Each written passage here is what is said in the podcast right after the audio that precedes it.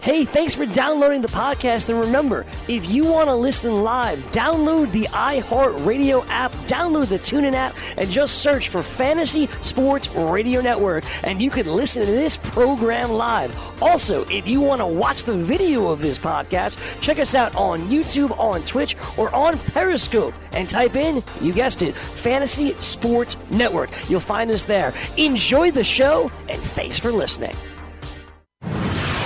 You're listening to the Fantasy Sports Radio Network. It's Scout Fantasy Sports. It is Scout Fantasy Sports here on the Fantasy Sports Radio Network. I am Adam Ronis. You can follow me on Twitter at Adam Ronis, on the gram at Aaron88. So we have you covered here for all your fantasy sports and sports betting needs. You can find all my work at ScoutFantasySports.com as we are rolling out the baseball content. Still have football content for you as well, as we'll cover you for the postseason and, of course, year-round with all the coaching changes and everything going on. As my latest article is up looking at Daniel Murphy with the move to Colorado. If you look at his ADP in early drafts, it's not that high. I mean, he was falling and there were some question marks. So I break it down and decide whether Murphy is going to be a solid investment for the upcoming season. So you could check that article out right now. We'll actually talk about a lot of the offseason moves in baseball coming up in the final two segments. Greg Jewett from FantasyAlarm.com. He will join me to talk about a lot of the moves, and there's been plenty, a lot of trades and free agent signings. There's also, we're still waiting for some of the big names, including Bryce Harper and Manny Machado, but we will talk about that. Of course, Sean Childs has already begun his breakdown for the team outlooks, and you know I've talked about it a lot, but these are insanely in-depth. I mean, this just really catches you up, and even if you're just a casual baseball fan, I think this is good for you as well. So he breaks down each team. He's already gone through the AL East. I believe the Orioles and Red Sox you can check out a free sample of. Obviously, everything else is premium, but it's definitely worth the price alone. So he goes through the batting orders.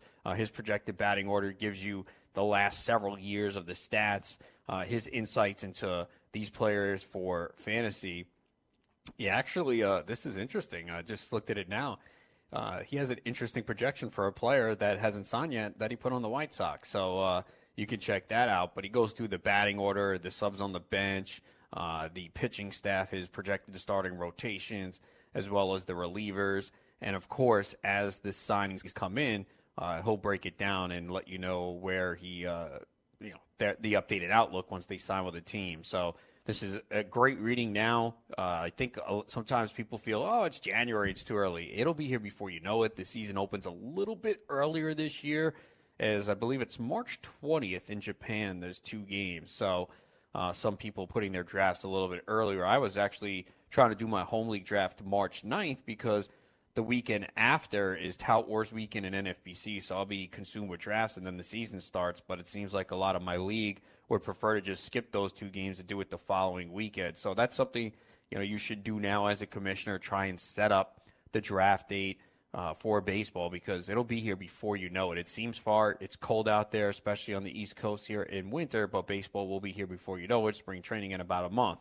So we're doing the best to help you get prepared. I have several articles up looking at Jesus Aguiar was his breakout for real last year. The move of Yasiel Puig to Cincinnati. What does that do for his fantasy outlook? Brian Dozier and Yasmani Grandal. So I'll be doing player profiles, analyzing free agency, of course, sleepers and busts as we get closer, our MLB preseason pro picks. So excellent content. You can check out the fantasy baseball draft kit right now on ScoutFantasySports.com. So we're really going to help you out and make sure you dominate. Of course, there's ScoutDFS.com. And I've been telling you about NBA, man. You got to get into the NBA. It's so fun. It's to me, my favorite DFS sport. We got you covered there. With articles, the optimizer, and, of course, the Slack chat where you can ask your questions before lineup lock. And tonight's a very fun night in the NBA. Only 6 games on the schedule, but a lot of storylines. If you like narratives and revenge, this is a night for you.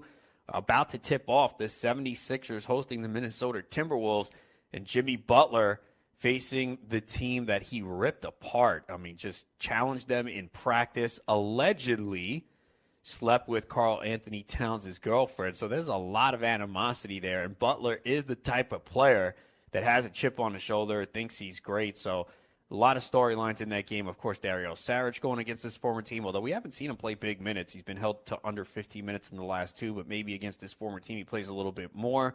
So that's going to be a fun game to watch. That'll be on the NBA TV about the tip-off in just a little bit. I'm sure a lot of people play Jimmy Butler tonight in DFS. I did get him. I didn't play too much tonight, but I did get him in one of the lineups just in case. You know, the Thunder Hawks, that's an interesting game with a high over-under of 234.5. That should be a high-paced game. And, of course, Warriors-Nuggets tonight at 9 p.m. Eastern. Golden State in Denver, favored by one, and over-under of 228. Maybe that game goes a little bit underlooked as well. Nikola Jokic just playing great basketball right now, averaging 19.7 points on the season, 10.2 rebounds, and 7.5 assists per game. So should be a very fun night in the NBA. Even though it's a six-game slate, you got a few stackable games. Even the late game might go a little underlooked. Bulls and Lakers, I've used some of their players tonight for sure. The Lakers are favored by 7, over under 215.5, and should be a fun game as well. The Lakers are talking about making a starting lineup change. Nothing has been revealed yet, so if you are on a site with late swap like DraftKings or Yahoo and you didn't invest in too many of the players in the early game, you know, maybe you can pivot and make a change. Maybe we see Zubac in the starting lineup. Maybe it's Caldwell Pope. So it's something you always have to pay attention to when you play on the late swaps, and that's why sometimes people like to have the advantage of maybe not playing much in the early game and leave the lineup opening as news filters in. But it was tough to do tonight. Maybe a lot of people not on the Suns-Pacers. The Pacers favored 10.5 in that game, but I'm sure a lot of people were playing players from the Timberwolves and the Sixers with that high over-under and all the storylines and narratives there. And then, of course, Thunder Hawks tip-off at 7:30 p.m. Eastern, where you have a lot of appealing plays in that game as well. But, again, you can head over to ScoutTFS.com. We'll help you out for NBA, NHL, and, of course, NFL as well with the two-game slate this weekend and the optimizers and the articles all to help you. And, of course, VegasWhispers.com. I tweeted it out earlier. There was a free preview to the night in college basketball. There was one play for college basketball last night. It was Pitt getting 5, and that was a winner. But you can check out the free preview for the NCAA hoops tonight, big slate. And, of course, there's a premium article as well giving you the picks. And, again, this is really good information here that can help you win some money as sports betting becomes legal now in a lot of states. So I see that the plays are up on the site for the premium members. There's also a free preview, so you can read it, check it out for yourself. Follow them on Twitter at Vegas Whispers. So at the end of the night, they reveal all their plays. And if you use the promo code RONUS50, it gets you 50% off your first month or your first week, whichever you decide to try out. So it doesn't hurt. Try it out for a week. Try it out for a month. Get the discount, and you'll see for yourself. You'll make money. You know, no one's ever going to win 80% of sports bets. We're not going to lie to you and tell you that's going to happen because it's not true. The goal is to win more than you lose, and those guys have been doing it for quite some time. Again, I follow them and get all the picks all the time. If you're a member, you get a private Twitter account where you can set up alerts and get it on your phone. So I advise everyone to check that out. Of course, if you still want to play in the fantasy football playoffs, of course, drafts are done and the one-and-done contest are all finished, but you still have an opportunity to participate in Maui Madness. You can go to playffwc.com and sign up right now. It's $25 a team, or you can get the 5-pack for $100, and the grand prize is a trip for 4 to Hawaii. So this is something that you want. I mean, four people – week-long trip to a 5-star resort? Yeah, count me in. I definitely want to be a part of that. So it's resort accommodations for 6 nights in a 5-star resort. And then there's other prizes. If you don't get the grand prize, there's online championship entries and some Scout Fantasy game credits. And you say, okay, well, the playoffs started. How can I get in? Well, we take your 2 highest scores. There's 2 weeks left. So this is your final opportunity to get in a roster before this weekend. And you select an 8-man lineup. So 1 quarterback, 1 running back, 1 receiver, 1 tight end, 2 flex spots, which could be a running back, receiver, a tight end, a kicker, and a defense. You can't have more than 3 skill position players from any one team. So you can have a quarterback and, you know, a quarterback and a receiver, running back, or tight end, but it's got to be three. And the rules are similar to the Fantasy Football World Championships. Just it's PPR, 1 point per 10 yards rushing or receiving, 1 point for 20 yards passing, and 6 points for a rushing or receiving touchdown, four for a passing touchdown. So the two best scoring weeks are combined, and that's why you still have an opportunity to get in because we got 2 weeks to go. So this is the last opportunity because you'll have the conference championship round and then the Super Bowl. And then there's also tiebreaker trivia that you will see when you enter. So make sure you check it out now. Playffwc.com to get into the Maui Madness contest. Let's take a look at some of the latest news going on right now across the NFL as we get set for the conference championship games. Doug Peterson said that Carson Wentz is the quarterback going forward, and I think a lot of people expected that to happen and for that to be the Eagles' plan. Obviously, Carson Wentz has not been able to finish the last 2 years with some injuries, tore that ACL last year late in the season, and, of course, Nick Foles came in and led them to the Super Bowl, and this year played 11 games before a back injury put him out. So, you know, he had a MVP-type season in 2017 where he played in the 13 games at 33 touchdowns and 7 interceptions. And then this year, not as good, but did have 21 touchdowns and 7 interceptions before going down, but was playing through that injury. So, you know, maybe you do start to – some people are going to question whether he can stay healthy. You know, a torn ACL happens to anyone. The back probably a little bit more concerning in what it means long-term for him. But – the Eagles are going to stick with him. He's young, and he's cheap, too. That's the other thing, too. You know, price does come into account. And Nick Foles, he had a great run. He seems very calm when he's in there. He gets rid of the ball quickly. Just a tremendous run last year. And a lot of people will say, well, you know, Wentz is better. It's a fluke. But we did see Foles have a great season in 2013 with the Eagles when he had 27 touchdowns and 2 interceptions. Of course, he goes to L.A. where he wasn't good, but that was a Jeff Fisher-led team where we've seen players leave and produce, and Jeff Fisher leaves and the Rams do well. So Foles, you know, still prone to some mistakes. You know, in the 5 regular season games, 7 touchdowns, 4 interceptions. He did play okay this past week. You know, the last interception was not his fault. It went through the hands of Alshon Jeffrey. So you'll see Wentz. I don't think he'll be drafted in most leagues like as a top 7 quarterback. He'll probably be in that, you know, 10 to 14 range depending on his health. So that's basically what we kind of saw this year. I think in early drafts he was going in the top 7, and I even wrote, I'm like, what are people doing? I mean, you're overvaluing him. You don't want to spend that much of a premium pick on him early on since he didn't start the year with the team. Foles, though, is in a good spot. Maybe the Eagles sign him and trade him, but you will see Foles starting on another team, and it's going to be interesting to see how he fares in a system outside of Philadelphia where he's been so good. But it's definitely something to keep an eye on to see where Foles lands, because in the right spot, you know, he could have some good fantasy value. Obviously shown that he could be a starting quarterback in this league. Now it's a matter of can he show that he can fit in a different system. So going to be a very interesting offseason to see where Nick Foles lands. Adam Schefter is reporting that Mike McCoy is interviewing for the Jacksonville offensive coordinator. This is stunning. I mean, McCoy has been fired twice in the last 2 years. We all know that offense has not been very creative under him. We saw how bad the Cardinals were, and this is not a good spot for him either in Jacksonville. I'm surprised that they are even entertaining this thought. You got to think they could do better. And McCoy, of all people, wow, this is just a brutal spot. We saw how it derailed David Johnson earlier in the year, and we didn't see Josh Rosen develop at all. So this would be terrible if that does happen. Panthers owner David Tepper said he had no idea if Cam Newton would undergo offseason shoulder surgery. Now, this is going to be big because Newton clearly was hurt down the stretch for a while, and it took a while before they finally held him out, and I guess that's because they were in playoff contention, but you could see it every week. You saw the numbers go down. You saw the throws were poor, and he clearly was playing through an injury. It was pretty visible because Cam Newton always has a high floor, and you just saw his numbers just dropped the last couple weeks he played. You know, he threw the 4 picks against Tampa Bay. He had 265, no touchdowns, and an interception against Cleveland in Week 14. Against the Saints in Week 15, he had 131, no touchdowns, and an interception. And you also saw his rushing yards go down.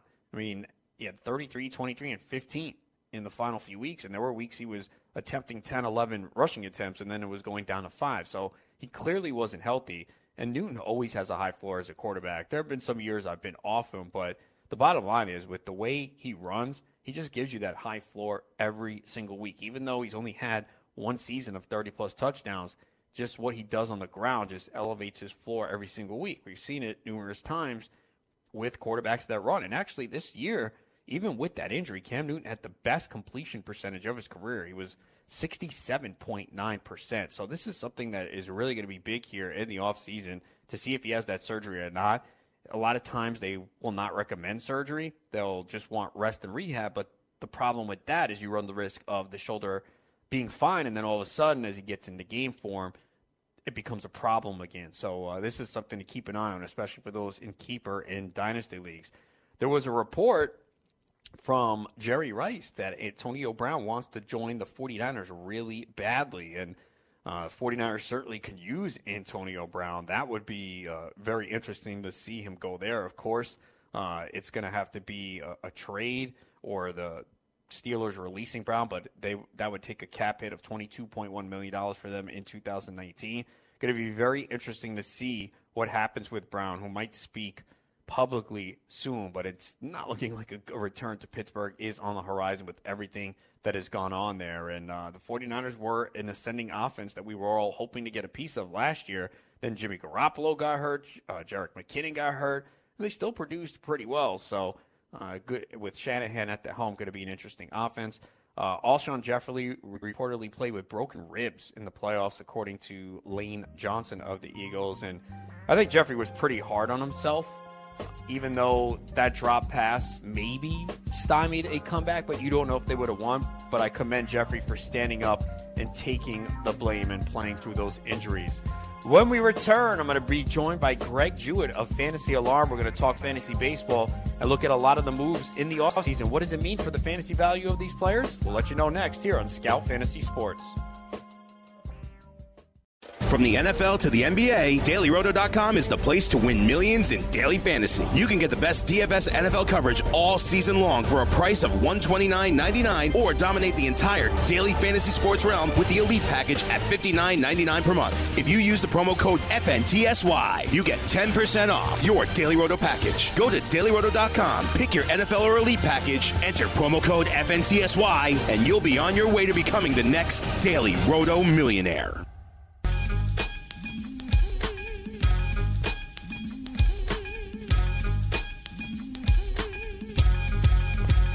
It is Scout Fantasy Sports here on the Fantasy Sports Radio Network. Adam Ronis here until 8 p.m. Eastern, as we do each and every day. Don't worry, if you can't listen live, you can always check it out on demand anytime you want.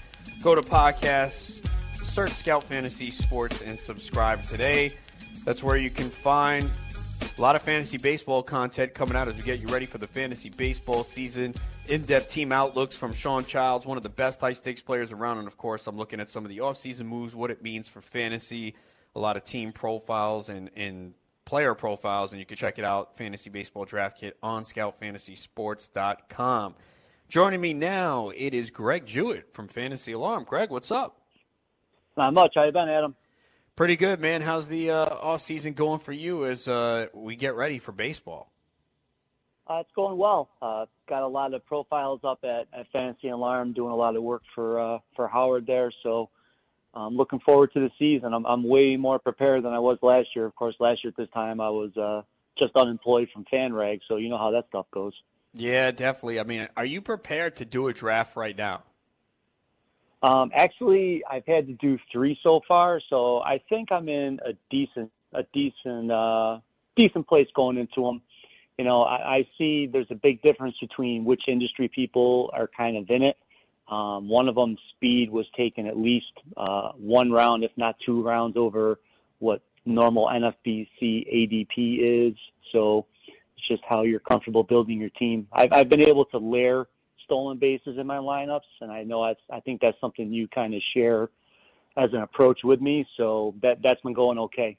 Yeah, and I know it's easy to say, oh, yeah, trying to spread out the speed across your teams, and it's easier said than done, but I have been able to do it, and obviously it'll become a little bit more challenging if the speed is harder to acquire and people overpay, but I just typically do not have the D. Gordons, the Billy Hamiltons, and you saw the downside last year. If those guys don't hit and they're not on base or they get moved down the lineup and they're not running, they are just absolute killers on your team. So I was fortunate to avoid those landmines last year.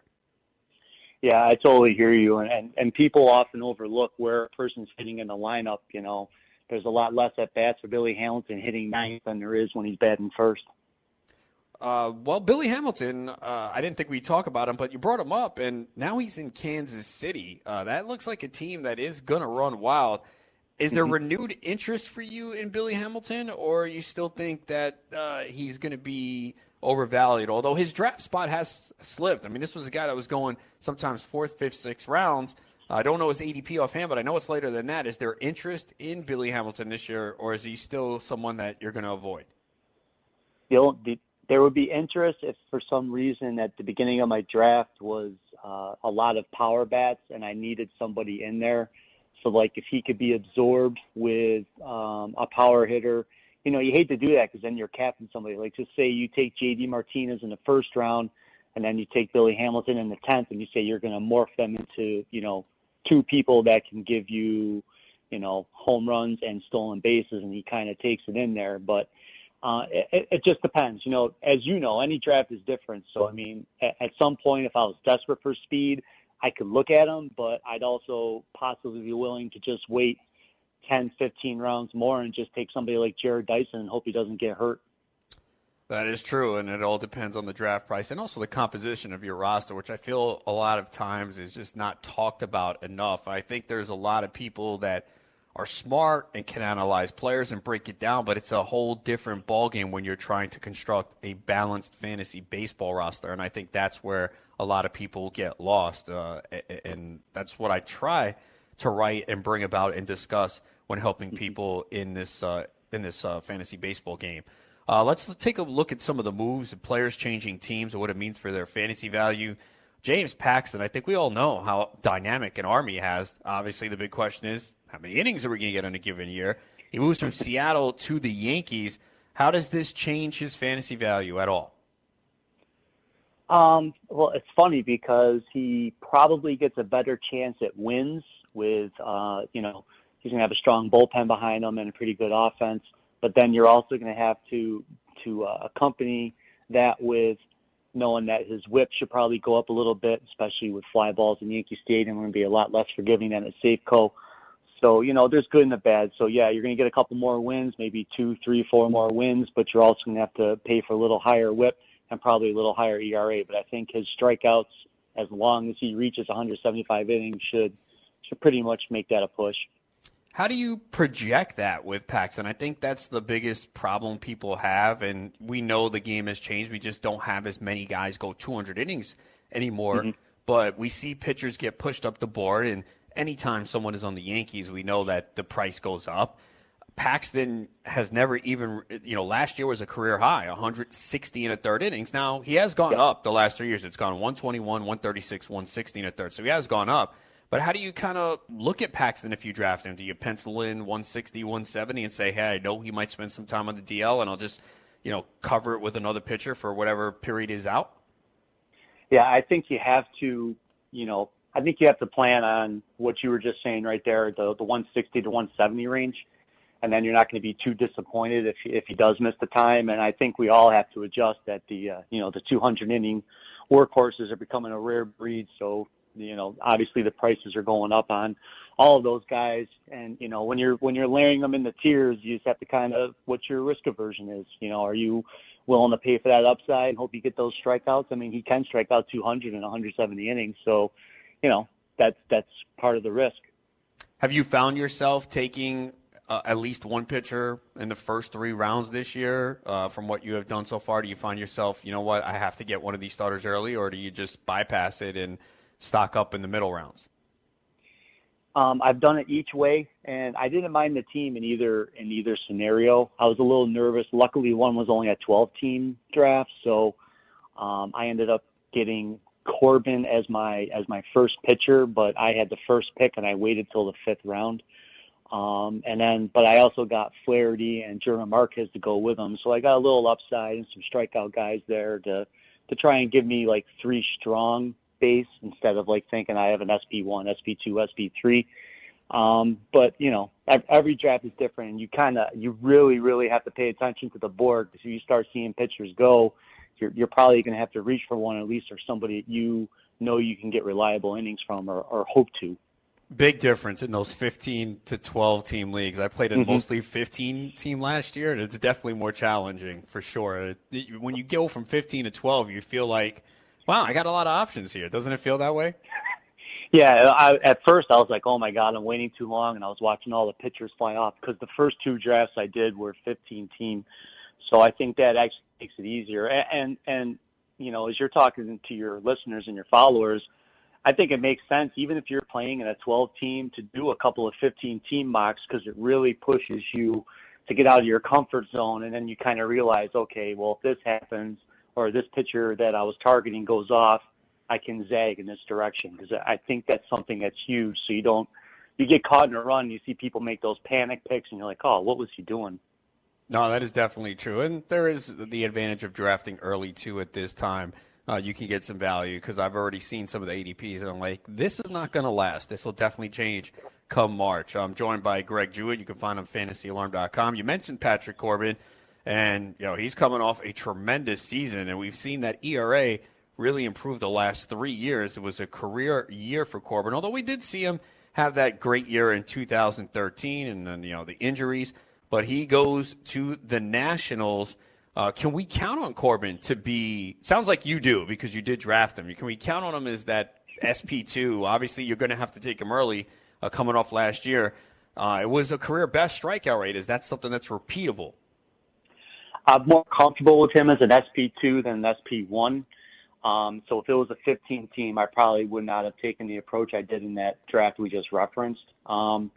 The first 15-teamer that I did, I ended up getting Garrett Cole and Walker Buehler, drafted out of the 14th spot on the 3-4 turn. So, you know, that it all changes. As for Corbin, I think the strikeouts are for real. He really has ramped up that slider usage, which makes you a little worried about his elbow since he's already had a Tommy John surgery. And he's also changing speeds with not only his fastball, but his curveball. So I think instead of trying to get an extra pitch, he's learned to change speeds and adapt. So, you know, he's comfortable in what he's doing. And I think he can come close to repeating last year. But, you know, the numbers always regress a little. Nelson Cruz goes to the Twins. We know he's only utility eligible. We know he's a year older.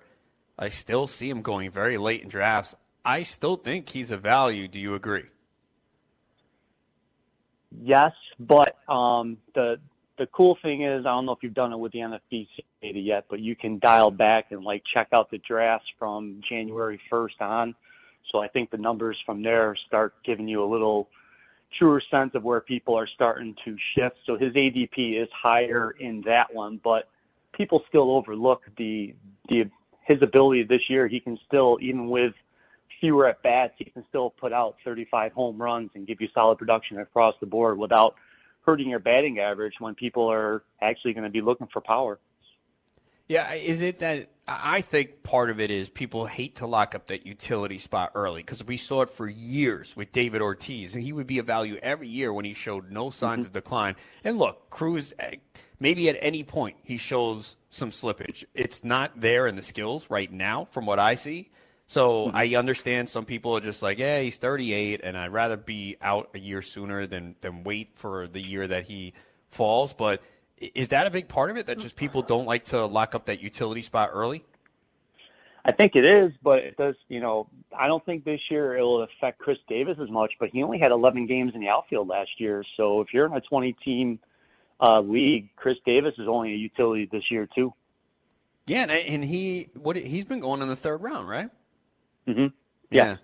Of course, though, I guess with Davis a little bit younger, maybe people forget it too. Maybe they don't realize that he's only utility.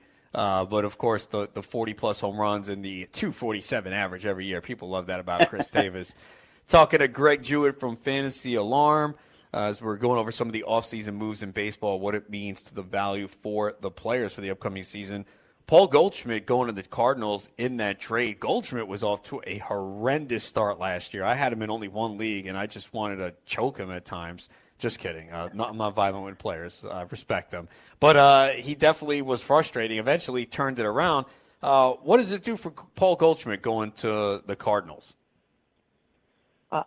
I'm curious to see if the humidor had any, like, mental effect. You know, you want to say players aren't affected or don't get psyched out about those things, but I'm just curious. So I think he'll be in a little bit stronger lineup this year.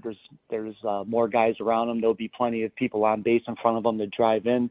So I think the counting stats go up. I think the stolen bases will stay near where last year was. So you're hoping for 10 steals and I would say between 27 to 30 home runs.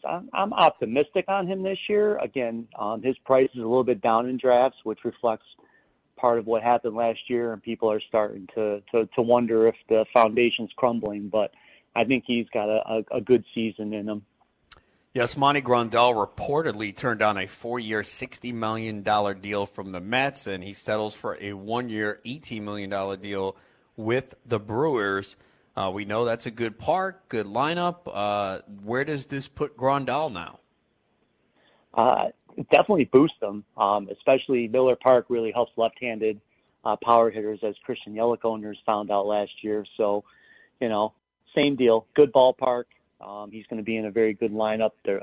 You know, just like I was saying with Goldschmidt, when you got traffic on the bases when you're coming up there, that just helps you get the RBIs and those other statistics, you know, that we want to bank on in fantasy. So, you know, they have that mutual option for the year after, although there were reports. I know you're a Mets guy, but there were reports refuting that 4-year offer on the table, too. We never know what happens behind those closed doors, but I think Grandal is definitely going to be helped by the move to Miller. Another catcher making a move is the Mets signing Wilson Ramos, and when Ramos has been healthy, he's been pretty good. What about Ramos's value now that he goes to the Mets? Yeah, I'm okay with it. You know, he's been somebody that many folks in the industry have been beating the drum for, and people kind of overlook him. His ground ball rate will cap the power, but he's still, you know, he can still hit the home runs when he does get lift on the ball. So I don't think Citi Field will affect him too much in that regard. So, you know, I think he's a very solid option. I'm curious to see where his ADP settles in heading into it with catcher being such a barren position. Yeah, it's a brutal position this year. There's no question about it. It gets worse each year, and then people complain in leagues where you start two catchers that we shouldn't be starting two. How do you feel about that? Would you rather start two catchers, or would you rather have one?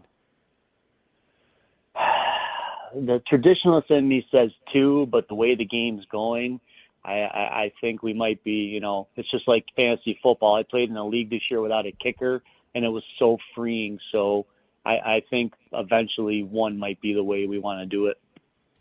Two does make it more challenging, though, right? I mean, that's the thing. I don't know. I feel like a lot of people. That's why I said the traditionalist in me says two, but it feels like everyone wants to make the game easier. I thought the goal here is, especially with so much information out now and so many people being smart and analytics, aren't we supposed to make it a little bit more challenging? I'm with you. I'm just saying mainstream, I think you're going to see more leagues going to the one. But, yeah, I understand. I mean, I love when people spent the second-round pick on Gary Sanchez last year because I wasn't doing it, and I was like, go ahead, do it. That eliminates a team, but I don't know if you were on Sanchez last year, but I wasn't. I didn't expect him to hit below 200, but I like when people take those catches early, so I want it to continue.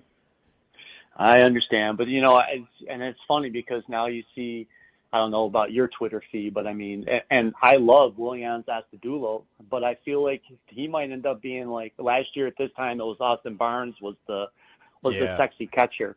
And I like Willians, but how many at-bats is he going to get? No, it's true. He's definitely someone to keep an eye on. I've already seen him create a lot of buzz and move up, so we'll definitely follow that. How about Brian Dozier going to the Nationals? 1 year, $9 million deal. Was last year the beginning of a decline, or was it the injury? I just did his profile. I think he played through that bone. And now listen, I've had a bone problem in my knee, and that kills your foundation. You just don't feel it. You can't trust it. So I see a bounce back for Dozier, and I picked him in one of the drafts I was telling you about, and Flowers and a couple of others. Like, oh, that was a good spot to get him in. So, you know, we'll see what happens there. But at his price right now, I think he's going to be helping a lot of teams. Yeah, and I think his price will go up a little bit. I think the Nationals did a really nice job to get him cheaply. I do think the injury affected him. You look, a lot of the strikeout, walk rates, they were pretty much similar. It was just he didn't hit the ball as hard. And as you said, with that foundation not being there in that knee and trying to fight through it, surely it affected him the entire season. Lots more ahead. I'm joined by Greg Jewett, FantasyAlarm.com, as we're going over some of the offseason moves in baseball. Lots more to talk about, including Yasiel Puig, Edwin Encarnacion, and Daniel Murphy. That's all ahead. It is Scout Fantasy Sports here on the Fantasy Sports Radio Network.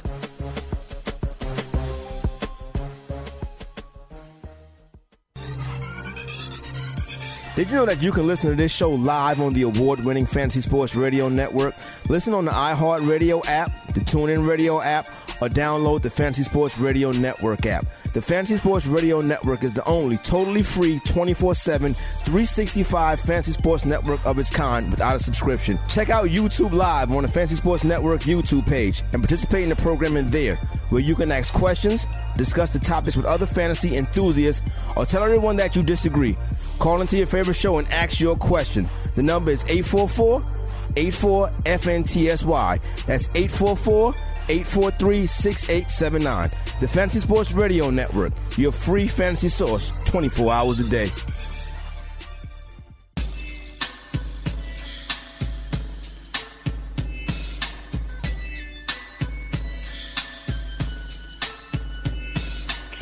It is Scout Fantasy Sports here on the Fantasy Sports Radio Network. Adam Ronis here until 8 p.m. Eastern, of course. Check me out, ScoutFantasySports.com, as we've begun our baseball coverage for the upcoming fantasy season. In-depth team previews from Sean Childs, one of the best high-stakes players around. I have player profiles as well, and analyzing the latest news when free agents sign and what it means for their fantasy value. Of course, ask your questions on the message boards and forums, and on ScoutDFS.com, where we cover NBA, NHL, and NFL, including optimizers and Slack chat, where you can ask your questions leading up to game time, and playffwc.com, where you can still play for the grand prize, a trip to Maui for four. It's the Maui Madness contest. This weekend is the last week to enter, so make sure you check it out. At the game, just got a gut feeling? No problem. Now you can bet from anywhere, anytime with the all-new MyBookie mobile betting platform. With the MyBookie mobile platform, you'll enjoy the safety and convenience of at-home betting when you're on the go. Try it out today, and you'll never miss another winning bet. Head on over to MyBookie.ag and open an account with the promo code FNTSY, and MyBookie will match your deposit up to $1,000. Yes, that's right. $1,000. That's mybookie.ag, promo code FNTSY. And maybe you need some help trying to figure out who to bet on. You can head over to VegasWhispers.com. They'll help you out. The picks for tonight are already up for college basketball. And if you enter the promo code RONIS50, you get 50% off your first month or first week. You can follow them on Twitter at VegasWhispers as they put up the picks from the night at the end, so it's full transparency, the losses and the wins. So follow them now and become a member today. I'm joined by Greg Jewett, FantasyAlarm.com, as we go over some of the offseason baseball moves and what it means for fantasy players.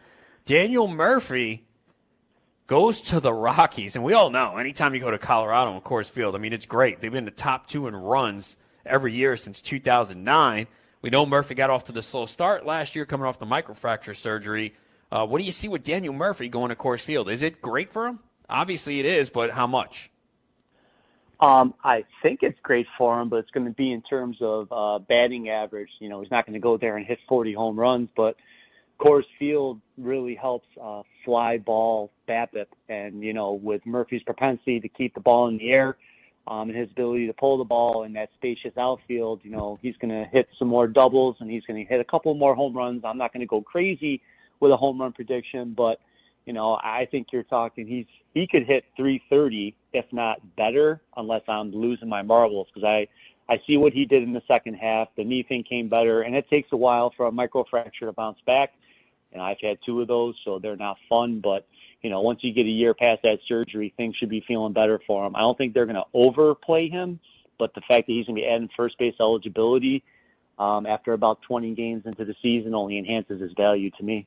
Yeah, I see it the same way. He's always been a real good hitter, and you could see when he came back last year, he wasn't great at first. Now you put him in Coors Field with that spacious outfield. He hits a lot of line drives, a lot of fly balls, and we just see what Coors does to players when they play there. And, you know, he should play a lot of first base, so that dual eligibility really helps. That's something that you want, that flexibility, especially in a deeper format. So Murphy's another guy, too. I think in early drafts he was going real late. I guess that was with many guys not having a team, you know, people kind of have trepidation. They're like, well, what if Murphy goes to a bad team in a bad situation? I don't think people saw Coors Field in the cards for Murphy.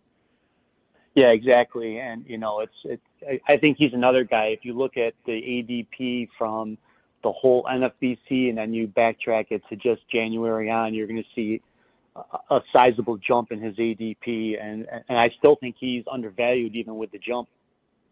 Yeah, I would agree with that for sure. I'm guessing by March he becomes a top 80 player. I had written that today, so we'll see if that happens. Again, one of the advantages of drafting now. And mostly to me, if I'm drafting now, it's mostly draft champions leagues anyway, where I'm kind of just, it's better than a little bit better than a mock. You know, you could win some money and it gives you an idea of the player pool. So that's what I usually do, is I try to do a draft champions league now, get an idea. And we know how quickly things change in all sports, the value of players as we get closer to our real drafts in March. Yasiel Puig going to the Reds. Good or bad for his fantasy value? I think it's fantastic. You know, I'm definitely somebody. I was just kind of staring at the draft numbers today, and I'm sitting there going, all right, so Charlie Blackmon at his ADP versus Yasiel Puig at his ADP. I'd rather reach around on Puig, although I have taken Blackmon in a couple of the mocks that I've done because his stock's fallen a little bit, but I think Puig can give you almost the same production, just not the batting average, but that ballpark is going to help him. And he also, I would think, moves up in the order. I had written about it. I think he had 7th and 8th most of the time with the Dodgers. Now, my guess is maybe 5th in that lineup potentially. It's a pretty good lineup, as you mentioned, the ballpark. Yeah, that's what I'm hoping too. And he's going to play every day. So, and maybe get out of L.A. where there's so much to do and so many distractions. Maybe he's not in the club as much. Yeah, I think getting out of that spotlight a little bit and just going over there. Now, people have already speculated that, you know, Joey Votto's old school and they might clash a little bit. But I think Votto can recognize that he'll help the team.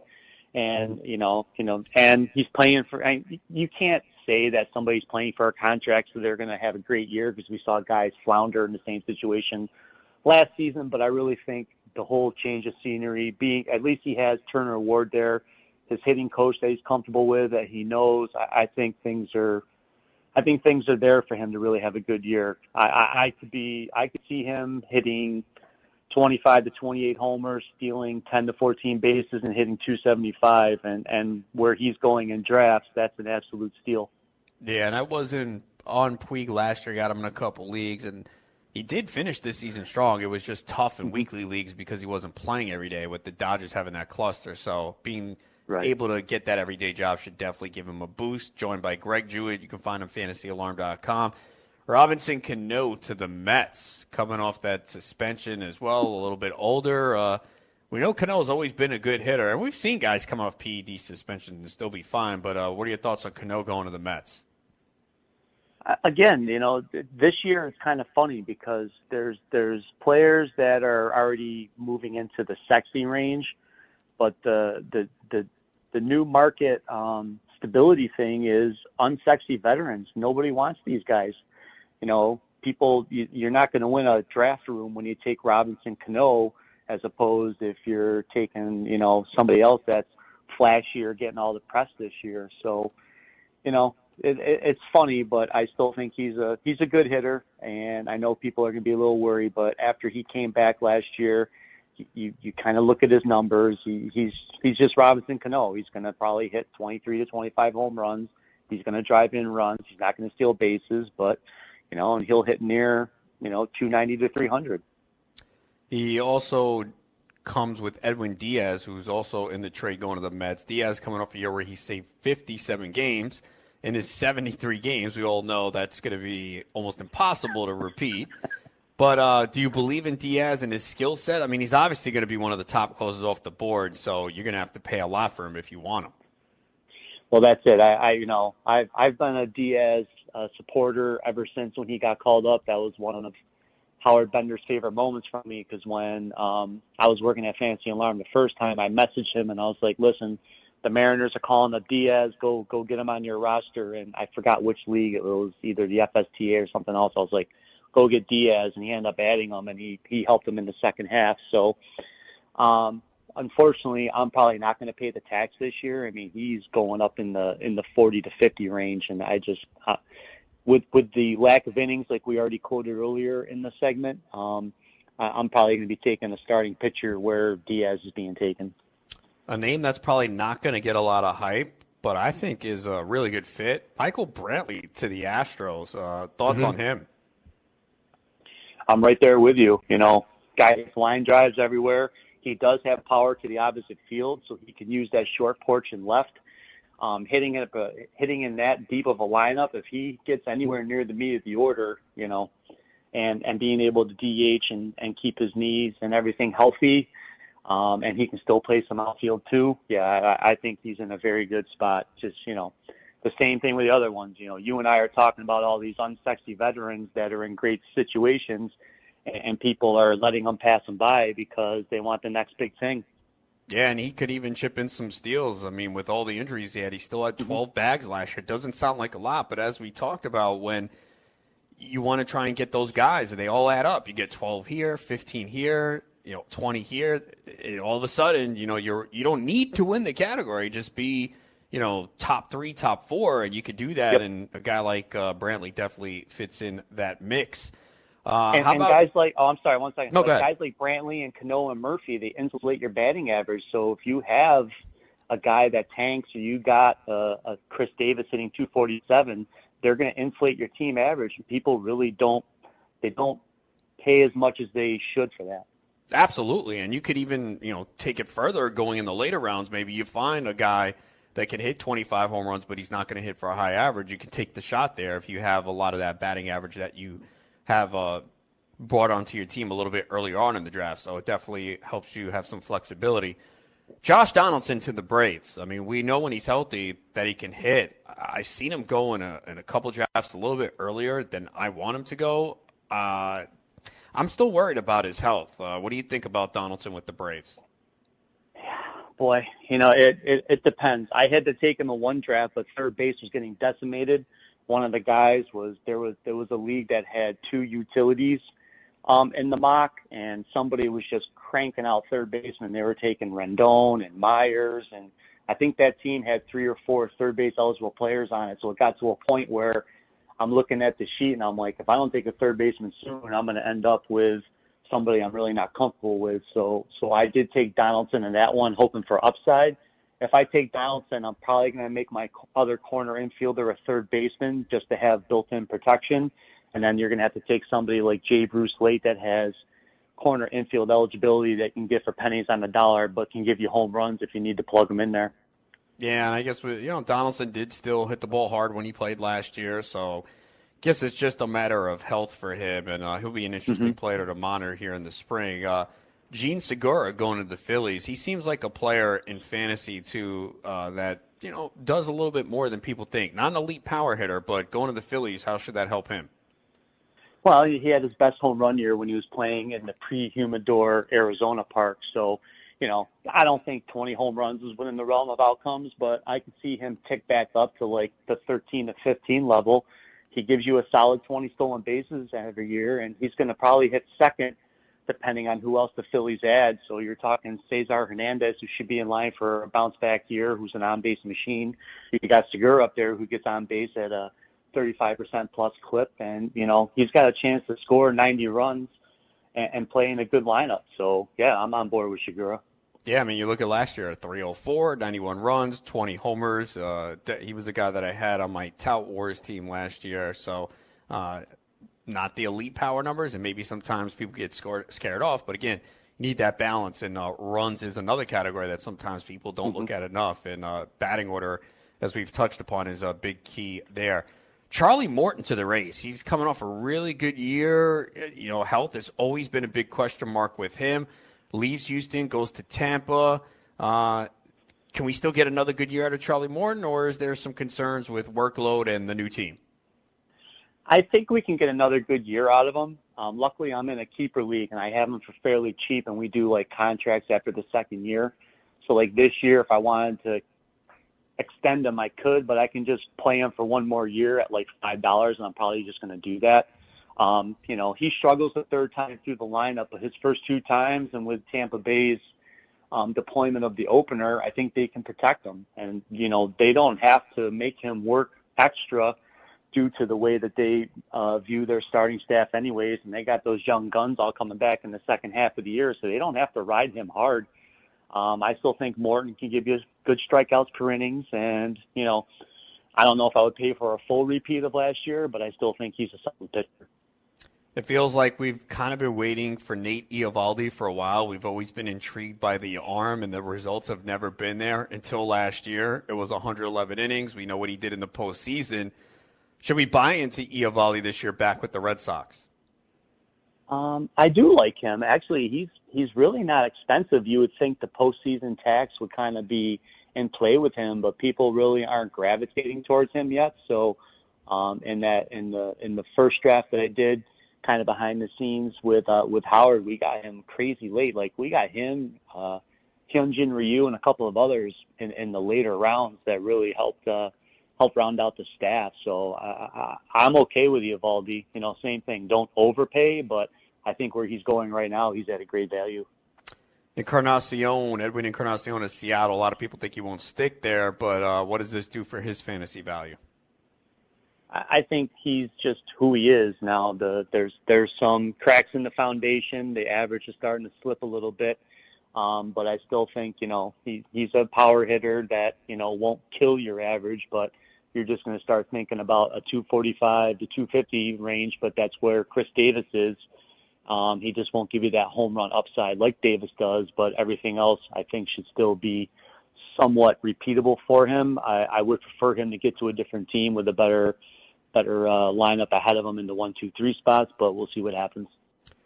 Jay Bruce, you mentioned him a little bit earlier. He's been a guy that we just pencil him for 30 home runs. He clearly wasn't healthy last year, now back in the American League. Can Bruce get back to 30 home runs and be one of that late values, even if the average is not great? Absolutely, and I think, like I mentioned it before, you know, people don't realize that he does have first base eligibility too, I believe. So, you know, that's really going to help him, that he can do first base and outfield right off of the bat. And, you know, for the price you're paying for him, it makes him fungible. So if he comes out and he doesn't look good, you can drop him and get somebody else. But for what you're paying to get at and a chance at 30 home runs, that's hard to beat where he's going. Yeah, Bruce should be first base eligible in every league. He played 21 games at first and started 20 games at first base. So that's an excellent point, because a lot of people might have forgotten that he did play a little first base there for the Mets in addition to the outfield. So that does give him that flexibility. I had to cash that in once. I was desperate at first base in one of those 15-team drafts, and I was like, oh, crap, I can get Jay Bruce. And it was like the, I think, 18th round maybe. I mean, dirt cheap. Yeah, for sure. All right, that is Greg Jewett. You can find him at Fantasy Alarm. Greg, thanks for the time, and we'll talk to you again soon. Thanks as always. Love talking to you, Adam. All right, same here, man. Again, Greg Jewett, find him at Fantasy Alarm. You can always find me, ScoutFantasySports.com. We're rolling out the Fantasy Baseball Contact. Got the in-depth previews from Sean Childs. I have my player profiles, ScoutDFS.com, and, of course, VegasWhispers.com. win some money. We got picks up for tonight. Enter the promo code RONAS50. It gets you 50% off your first month or your first week. Plenty of ways to win with Scout Fantasy Sports, so become a member today. I'm out of here. I'll be back Wednesday, 7 p.m. Eastern, here on the Fantasy Sports Radio Network.